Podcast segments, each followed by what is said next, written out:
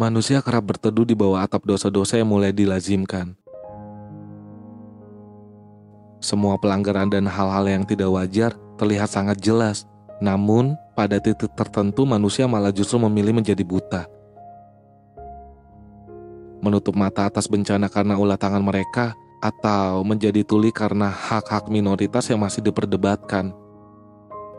Kampanye untuk menjaga semesta dan menciptakan masyarakat terharja tampaknya hanya gimmick belaka. Pilar humanisme tak lagi kokoh menjaga bed manusia yang semakin semena-mena. Alam, binatang, bahkan kaumnya sendiri menjadi bukti runtuhnya sebuah empati.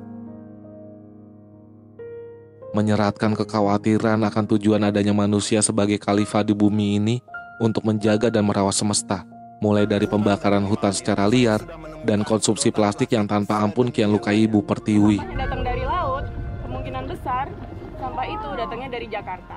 Birunya bumi diikuti sayup-sayup kelompok yang menyuarakan gerakan emansipasi wanita. Nyatanya tidak lantas mengikis sebuah pemikiran konservatif. Mereka adalah satu contoh dari kelompok minoritas yang haknya mungkin sudah kita rampas.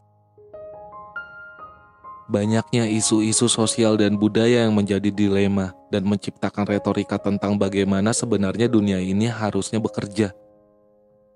Beban di kubu manusia tampaknya terlalu berat hingga mereka membuat ilusinya sendiri tentang konstruksi masyarakat yang menciptakan sistem kasta, bahwa manusia lebih tinggi derajatnya dibandingkan hewan dan alam.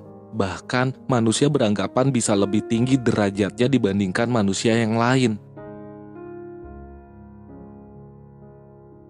Lir jabatan dan nama belakang yang mulai menutupi esensi manusia untuk menghormati satu sama lain.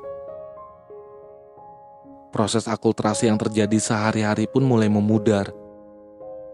Beberapa manusia membuka mata pada renyamnya dunia. Lebih banyak lagi yang memilih buta, menjalani kehidupan dan bersikap baik-baik saja seakan dunia sudah berjalan sebagaimana mestinya. Tapi kadang menjadi buta adalah pilihan. Pilihan untuk tidak membuka mata pada sekitar dan pilihan untuk tetap hidup tanpa bersentuhan.